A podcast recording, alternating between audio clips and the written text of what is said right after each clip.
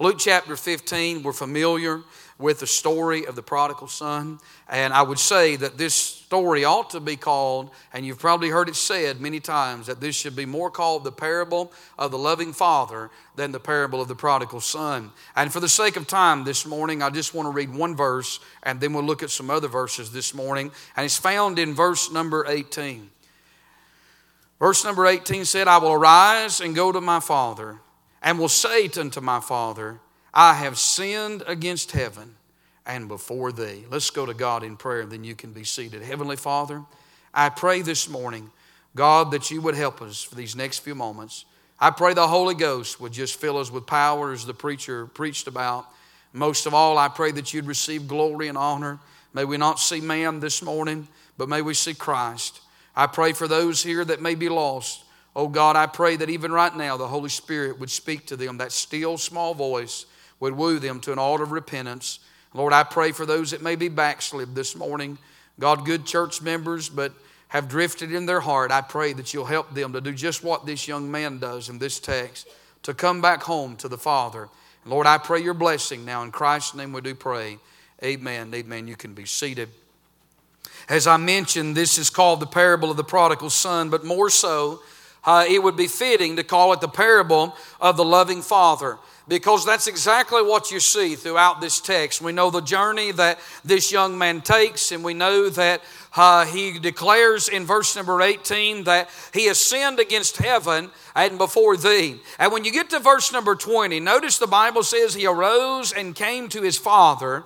But when he was yet a great way off, his father saw him and had compassion and ran and fell on his neck and he kissed him. And I think about the phrase here, and he arose and he came unto his father. When we get to that phrase, the, the prodigal son has made the journey. He has went to the far country and now he has came back to the father. He's made that journey from the far country back to the father. The pathway of this prodigal, when I think about him this morning, the phrase that we read as our text this morning, he says, Father, I have sinned That's an interesting phrase because that statement, I have sinned, is mentioned eight times in the Word of God. It's mentioned by eight different people. In fact, Pharaoh made that statement, and Balaam made that statement, and Saul made that statement, and Judas made that statement. They all said, I have sinned, but none of them meant that statement. It was without reality. Also, Job made that statement. Achan made that statement in the book of Joshua. David himself, the sweet psalmist David, made that statement, and then uh, the prodigal makes that statement here. And they made it with sincerity. So out of eight people, we have four that made it with no reality whatsoever, and then four that made it from a true heart that was sincere. That tells me that there's going to be those uh, that will repent, that will only repent because of the circumstances in their life. And then there's going to be others that's going to be like this young man, the hard courses uh, or the hard struggles of life and, and the troubles of life have brought them to their knees and brought them um, to that place of repentance that the man of God spoke about earlier. And I want to preach a few minutes from verse number 20 on that subject, on the pathway of the prodigal. The pathway of the prodigal. You see, when we get to verse number 20, as I mentioned, he has been to the far country and now he has come home. And there are seven steps that led him down, and there are seven steps that led him back to the the Father. We know that seven is the number of completion. And I think if you could interview this boy after the Father has kissed him and hugged him, and Brother Saunders, he's brought him back in and he's sat down at the table and he's enjoyed the celebration. Oh, I think this morning, like many prodigals, he could tell you a story about the far country that you and I would not want to hear. You see, this young man got an education in this world that I pray that no young person sitting here this morning ever has to experience. In fact, I want to stop long enough to say this uh, that the best testimony you'll ever hear in church is a testimony of one that has been saved from sin, saved from this world, uh, has lived for God and known nothing but church uh, all the days of their life, uh, never drank alcohol, never smoked dope, uh, never lived a night of sin and perversion. Uh, that's the best life, and that is the life that God would have for every one of us this morning. Do you realize it's a will of God that none of us never get out in that mess anyway? It was the will of this father that this young man stay at home and serve in the field and work in the field and inherit everything that the father had for him all the days of his life. But like a lot of people, he gets out of the will of God and he goes away from the father. I see st- seven steps. I'm not going to preach them, but I'll mention them to you this morning that leads this boy down this uh, terrible and dangerous path. The first step I see is the step of restraint. You see in verse number 12, uh, the Bible said, or verse number 11, that a certain man had two sons, and the younger of them said to his father, Now this young man is living on the farm and he's working in the field just like this other young man. These two boys are growing up together. They have the same father, they live at the same home, but yet, my friend, this young man feels like the restraints have been put on him. He feels like he's in a situation that he wants to get out of. You know, I've seen that in church. Uh, people be raised in a godly home, have godly parents, uh, live in a good church, but yet they feel like the restraints are on them. You know the difference between license and liberty? License is the abuse of the law.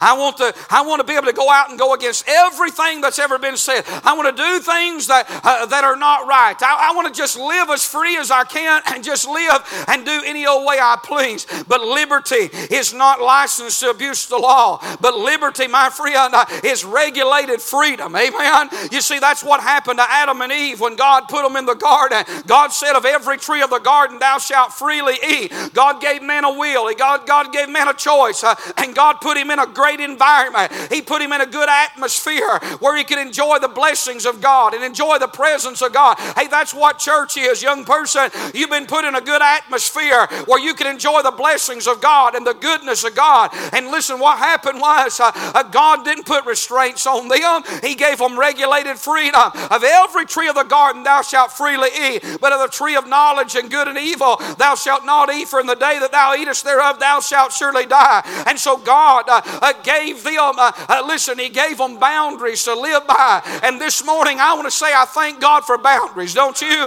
Uh, boundaries keeps me in the right place. It keeps me in the place of blessing. It keeps me in that place where God can be good to me, and it keeps those evil things out. Amen.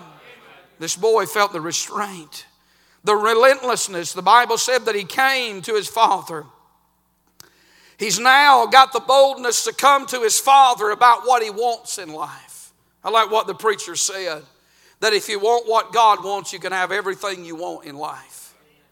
Too many times where we get in troubles, we start wanting things that are is not best for us.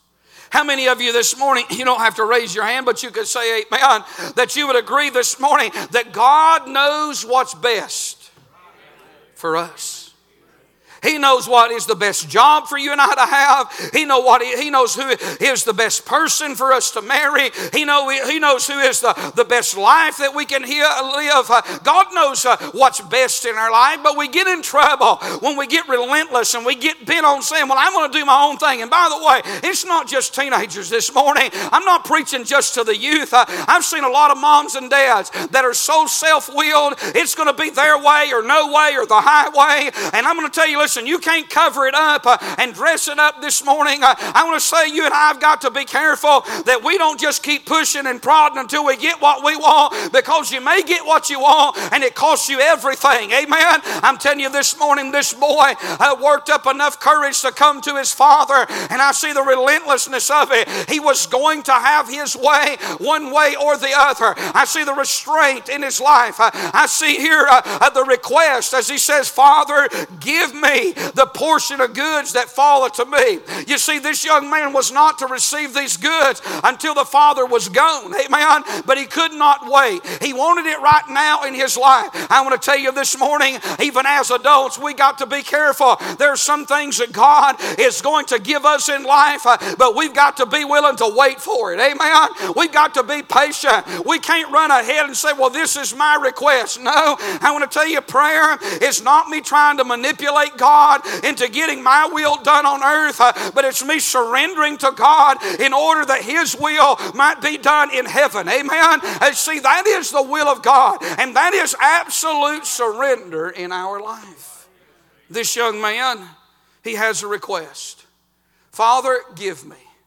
This is the give me generation. And I'm not just talking about millennials when I say that. Brother, we're living in a time when people have got their own will, their own agenda. You don't hear a lot of preaching on surrender anymore. Consecration, selling out lock, stock, and barrel. You don't hear those statements much anymore. You know why? Because it's seldom seen in the pulpit, let alone in the pews. And here's a young man that said, Father, all I really want is what's coming to me. Go ahead and give it to me. And we see that the Father gives it to him in verse number 12. Notice the responsibility because now he has divided unto him his living. He's given both of these boys what is coming to them. Now they have the responsibility. What are they going to do with what the Father has given them? You see, the seasons of life teach us this that there's some things you don't need in your youth, and there's some things you don't don't need in your middle age. Amen. Because you're not you're not ready for it. You're not ready to take it on. There's some things you need uh, in the right season of life. Amen. There's some things today as a middle-aged man that I don't understand. That when I look at older people because I've not been where they're at. There are some things that God is not going to give me at my age now because He knows that I'm not ready for those things. I always get tickled at young preachers because I, I remember I was the same way. Uh, they want a full schedule. Every young man wants that. As a preacher, if it's in you, you want a full schedule, you want to be busy. And can I tell you, every preacher wants that, and that's a good thing. But there's a burden, and there's responsibility, and there's a weariness, uh, and the flesh that comes with busyness uh, uh that my sometimes you cannot see in your youth. Uh, and even if God was to give it to you, it would be much too much for you. It'd be too much to handle. You say, Preacher, how do you know that? Because it's too much for me to handle now. Amen. And I know that if God don't help me, it'll be a big mess uh, and I'll mess up. Uh, I'm telling you, there's some things in life God wants you to wait for. The truth of the text is the Father bestowed it upon him, but he wasn't ready for it. The responsibility was too great for him at his age. The recklessness, look at verse number 13. The Bible said he went out and wasted his substance with riotous living. You know, I, I remember preaching for a man uh, up in North Carolina, and he told me one time, he said, you know, he went through all these, uh, he went through a disaster of a pastorate, and uh, he finally left that church. He went to another small church, and, and, and he told me, he said, you know, he said that was the worst thing that could happen to me. I said, what are you talking about? He said, I'm 22 years old, and I take a church running 200. He said, I wasn't ready for it. And he told me, he said, I ran it down to just a small number, and he did. He said, I wasted the substance. And he told me, said, the greatest regret I have about all that is that I'll have to answer at the judgment seat for it. I want to tell you this morning be thankful for what you have. Don't look at some, that's what I don't like about social media. It's a facade. It's what I don't like about society today. If you have a, if you have the, the American dream and you have the, you know, if you if you if, if you have the, you know, the best of the best, the, the, the best house, you have the, you know, you have the most update uh, uh, furniture, you have, you have the most update wardrobe, and there's nothing wrong if God has been good to you with those things. Uh, I listen, I'm not shaming nobody for having that, but I'll tell you what's wrong uh, in this society is we're constantly building a platform, we're constantly building a facade, uh, and I'll tell you what it makes a lot of people feel like if they can't obtain it, then they're nothing in life. They haven't accomplished anything in life. Uh, oh, but I remember growing up, and I thank God for those days uh, when people didn't have much uh, and they just had enough to get by, but they were thankful for what they did have, and it didn't make no difference what you lived like. Nobody was trying to show off anything that they had. If somebody got a new car, everybody was happy, and they were thankful, and they appreciated, and they took care of it because they knew what it took to get there. But now this is a throwaway generation that they just go from one thing to the next. You young people hear me this morning. There's some things you need to work hard for, and there's some years you need to learn to do without some things. Uh, you don't have to have the best of everything. Can I get a witness on that? Hey, we as middle age uh, and younger people, we don't have to have the best of everything. I remind us all this morning if you got a roof over your head uh, and you got food in the cupboard and you got shoes on your feet, it doesn't matter where they they come from. Uh, I'll tell you where every bit of it come from. Uh, it came from the good hand of God, uh, and we ought to bless His name. It doesn't matter where we buy it at. We ought to just thank Him that He pulled us out of the pit and He blessed us. Hallelujah. Woo! I don't care if you bought it at Walmart uh, or where you got it at. Uh, you know, Walmart, that's that place where it's Halloween 365 days out of the year. Amen. I don't care if you bought it at Walmart. Uh, just be thankful. Hallelujah. Amen. I could preach on Walmart. I'm mad at Walmart, so I'll leave it alone. It's the only place where it's perfectly okay and acceptable to put your dog in a buggy and your child on a leash. Amen so mad at Walmart, I won't even go there this morning. God help us. But anyway, retribution. Look at verse number 14. And when he had spent all, there arose a mighty famine in the land. I want to tell you something about that famine. It wasn't no mistake, it wasn't no accident. Amen. God sent that famine.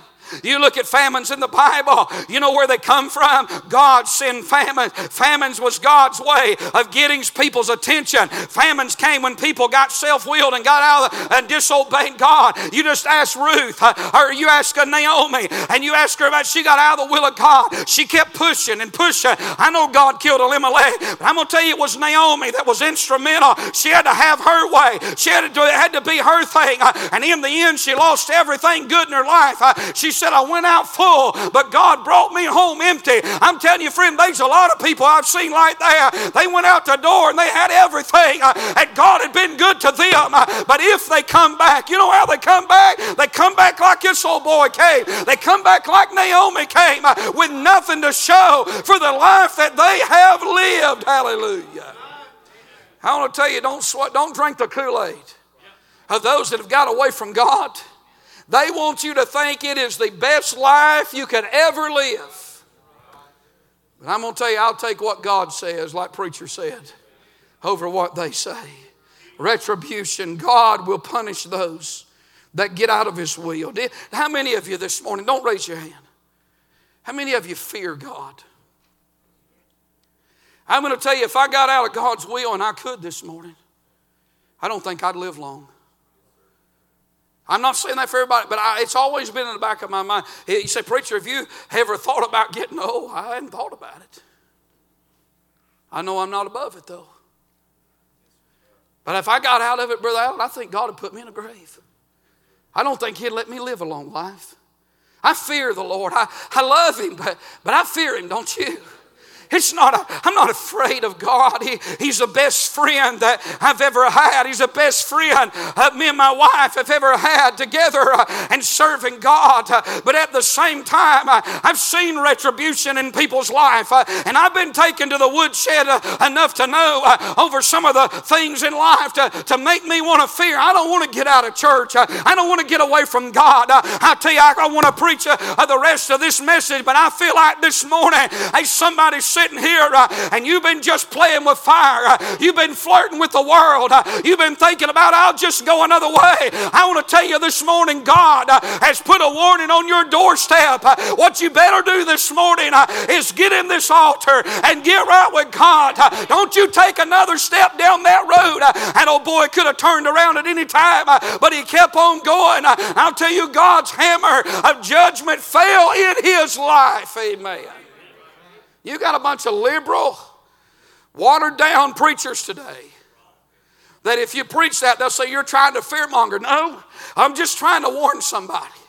I care enough about you sitting here this morning. I'm nobody, but I care enough about you sitting here this morning. I don't want to see your marriage fall apart. I don't want to see your children go haywire. I'll tell you, that crowd, uh, they want to put pressure on preachers today to not to, uh, to preach. Listen, they can all go jump in the river for all I care this morning. I'm telling you, I care enough about the people sitting in this pews uh, uh to warn you. Uh, and I thank God for men in the past uh, that warned me. don't go that way, young person. Don't go that way, mom and dad. Uh, you better hear me and hear me well. Uh, uh, there is retribution if you get out of the will of God. You know, sometimes, can I just say this? Sometimes I want to strangle church members. Now, not you. I'm just going to say it, and I probably shouldn't say it. And my wife will straighten me out down the road. You can help me with this. Somebody needs to say it, don't they? I want to strangle church members sometimes because they hear you preach for years and they'll walk up and say the stupidest. And I'm emphasizing as much as I can, Brother Allen, that word right now. They will say the stupidest things sometimes and expect you not to say anything. And I'm going to tell you, if you do that, I'm going to say something. And it's not because, and I'm going to tell you why I'm going to say something. Because I care about you. They said, well, we went, we went and did this right here, and I don't care who knows about it. Well, uh, well, there you go. But don't come to my office and be sitting there crying crocodile tears because you got all brassy and bold. Amen. Say, why do you say that, Brother Grab? Because I, I care about people. I don't preach, I'm a God, that Bible man, I don't preach you to be mean. I wouldn't beat you up for nothing in this world. But I sure want to keep anybody I can out of that world. I tell you, every time somebody get, leaves this church and goes to the world, I'm going to tell you, it's like a death for a pastor. I don't care what nasty things they say about me or the church or anything. none of that stuff matters to me. Because in the end, you know what I think about? I think about their children. I think about their home. And I realize they're not mad at me. They think they're mad at me. They think they're mad at you. No, I tell you, they've drifted away from God. And I'll tell you this morning if there's something rise up in your soul while I'm preaching, you ought to get right with God and know that your pastor loves you. I, I, I don't want to, I'm not magnifying this so ungodly flesh, but I want you to know this morning I feel a witness. Don't you get out there in this world. Don't you swallow all this liberalism that's going on that tells you you can live any way you want to and do anything you want to and it's all okay. That's a far country, friend. It's a far country. And uh, I never finished the sermon, but the reproach, the Bible said he was feeding in the field feeding swine to a Jewish boy. That was, that was rock bottom. And then there's seven steps that leads this old boy back home. In verse 17, the reflection, he comes to himself. Recollection, he says, How many hired servants of my father's have bread enough and to spare? Realization, and I perish with hunger. Resolution, he said, I'm going to do something about this in verse 18. I will arise. I'll go to my father and I'll say unto him three things. He says, I'm going to do. I'm going to rise. I'm going to go to my father. And there's something I'm going to say to my father repentance. Father, I have sinned. And you ought to note this first against heaven and then before thee. He recognized that he had not only sinned against his father, but he had sinned against God. That tells me he had a real good father. Because his father taught him what repentance and sin was all about. It wasn't about pleasing dad, it wasn't about pleasing mom. You young people, listen to me. Thank God for godly parents, and they ought to be your best friends, and you ought to be loyal to them more than any other person on earth. But you can't do what you do for your parents. It needs to be real between you and God first. And if you'll honor God, you'll please your parents. The thing is, this morning, repentance, serving God, has to be all about Him, not about them. And I see the repentance, I see the restitution. He said, I'm going to make things right with my father. I, I wish those young people, verse 19, I wish there's young people that would come back and make things right with God and with their parents.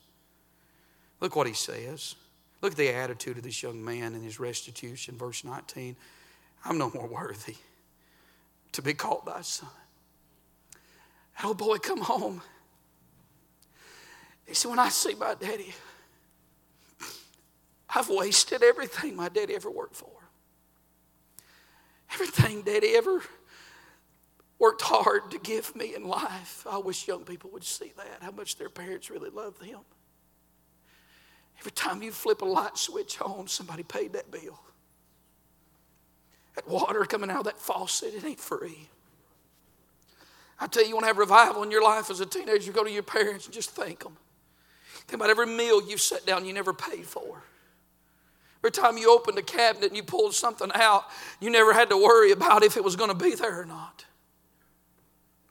Think about going to your closet, you put on clothes that, that you didn't buy, and you sleep in a bed that, that you didn't buy. You're not living under a bridge. God has been good to you, but the instruments that God has used to be good to every young person has been their mother and been their father that He's put in their life. This old boy wasted it. Young person, you owe your parents. I don't care what nobody says. I, I tell you, I had a lost mom and dad growing up uh, for the most part of my teenage years, uh, but I God for a daddy that taught me how to work. Uh, I thank God for a daddy that got up every morning and punched a clock and a mother uh, that made biscuits and made gravy. Amen. I didn't appreciate the green beans, but I still uh, I thank God for a mom that she did the best she could with what she had uh, and they put food on the table and even though they were lost, I thank God for my parents.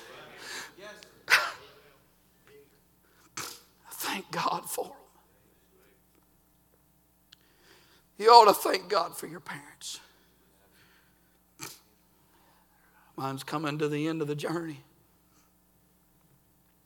Went saw my dad the other day. I said, Daddy, let's go, let's go get a hamburger. How many y'all never ate in Maury County? Raise your hand. Go ahead, you don't got to be afraid. y'all be afraid if you have ate in Maury County. I know every good spot to eat in Maury County, and I know every spot you don't need to get within six miles of. I said, let's go down to Cream Hut and get us a, let's go down and get us a hamburger. One of them homemade apple pies with ice cream on it. Amen. And when we got down there, he got out of the car and I hadn't saw him in a few weeks. But I saw the digression. And uh, it broke my heart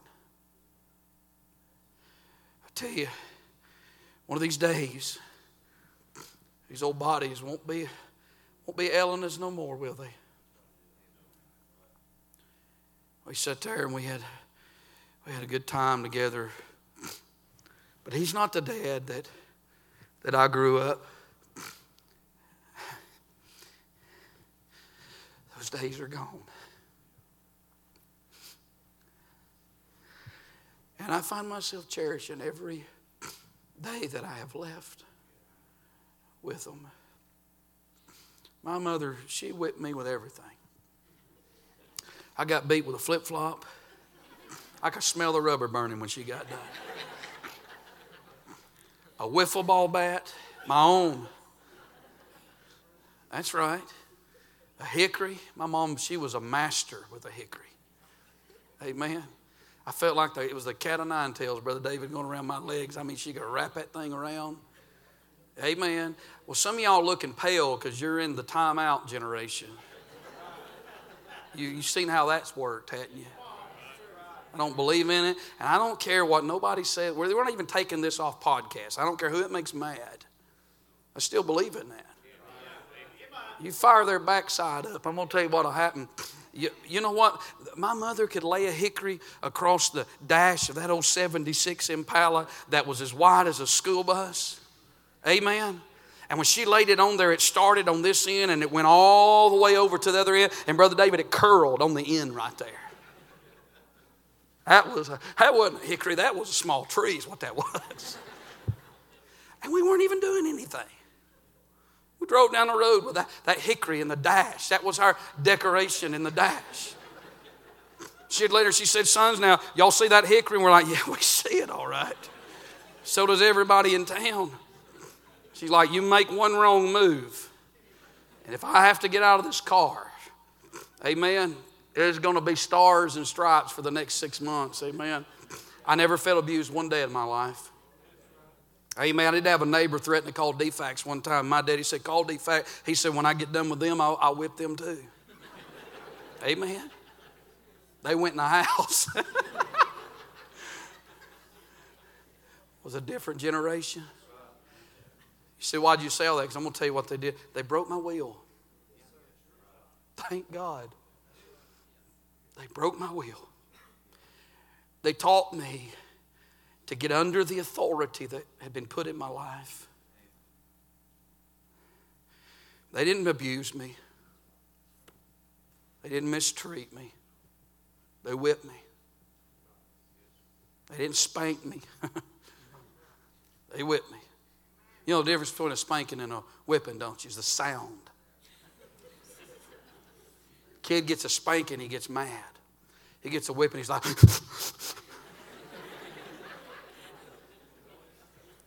That's right.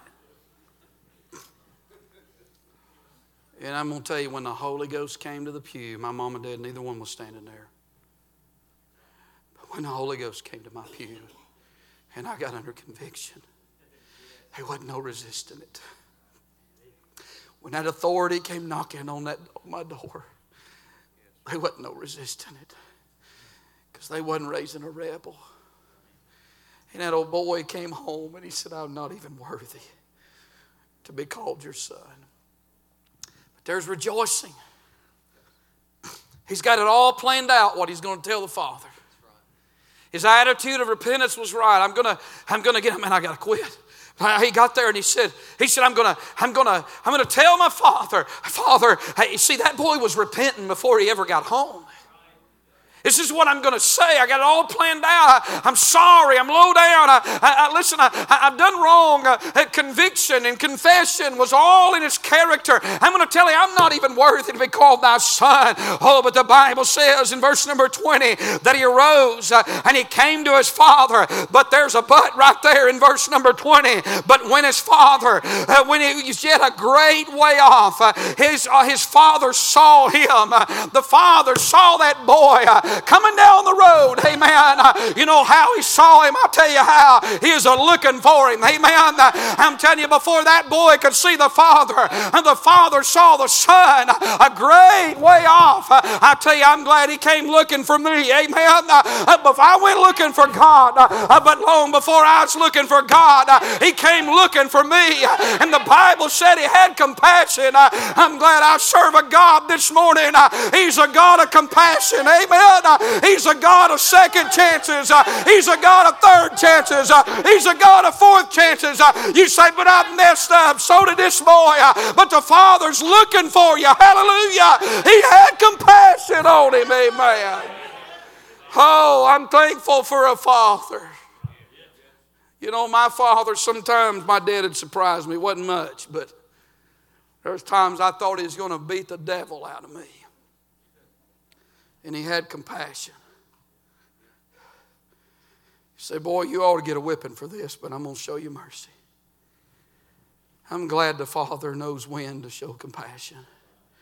And I like this next little phrase he ran. I mean, can you imagine this boy's walking? He's been in a hog pen. He smells, I mean, awful. He smells like a sewer. He's walking down this road broken with nothing to show for it. And his father sees that silhouette coming. Something in his heart. He knew it was that boy. And he ran to where he was.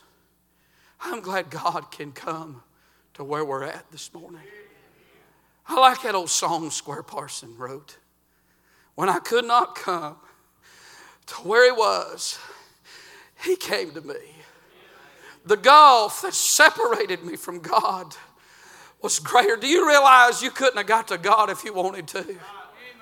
You make your way to God, but you couldn't get to Him by yourself. Coming down an aisle wasn't going to get you there by yourself. I'll tell you, when you got to where you was, when you went as far as you could go, when you couldn't take another step, guess why? Before you got to that last step, the Father was already there. He ran to where you was. I'm glad the day I got saved, uh, God came running to where I was. Don't you thank God for the day He ran to you? I'm glad He ran to me me. He didn't just run to us, uh, but He lifted us. Amen. He fell on His neck. Uh, he kissed Him. Hallelujah. Oh, thank God for the kisses uh, of the grace of God in all of our life. Amen. Compassion. And He kissed Him. And that old boy, look at verse 21. He told the father everything he said he was going to. He said, Father, I've sinned against heaven And in thy sight, I'm no more worthy to be called thy son. That but you know what? He's telling the father all this, but he ain't listening. He already knew. He's a kissing that boy. He's a hugging that boy. And he calls for the servants. I want to tell you, that's the pathway of the prodigal. You may be a prodigal here this morning. I want you to know you can come home. Doesn't matter how far out in sin you've been, you can come home. You say, oh, I've done a whole lot of things. Doesn't make no difference. Just come on home this morning. I ain't got nothing to show for the life I've lived. Doesn't matter. The Father wants you. The Father never loved all that stuff. He loved that son. You know what the Father would have done? He'd gave every bit of the farm to keep that boy. He didn't care about them things. God don't care about the blessings that He showers on our life. He cares about us this morning. You know, all God wants in life is you. And the greatest gift that God ever gave any of us was Himself. He wants a relationship this morning. I wouldn't forfeit that for this world. As we stand, as they get us a song ready. He's probably a prodigal here this morning. Why don't you get right with God? Why don't you come home this morning? Do business with God. You may not be out there in the world, or you may be, but you may be in your heart like it was in this boy's heart. Oh, if you could just do business now and never wind up like others, how much better it would be while they play softly this morning. Our heads are bowed, eyes are closed.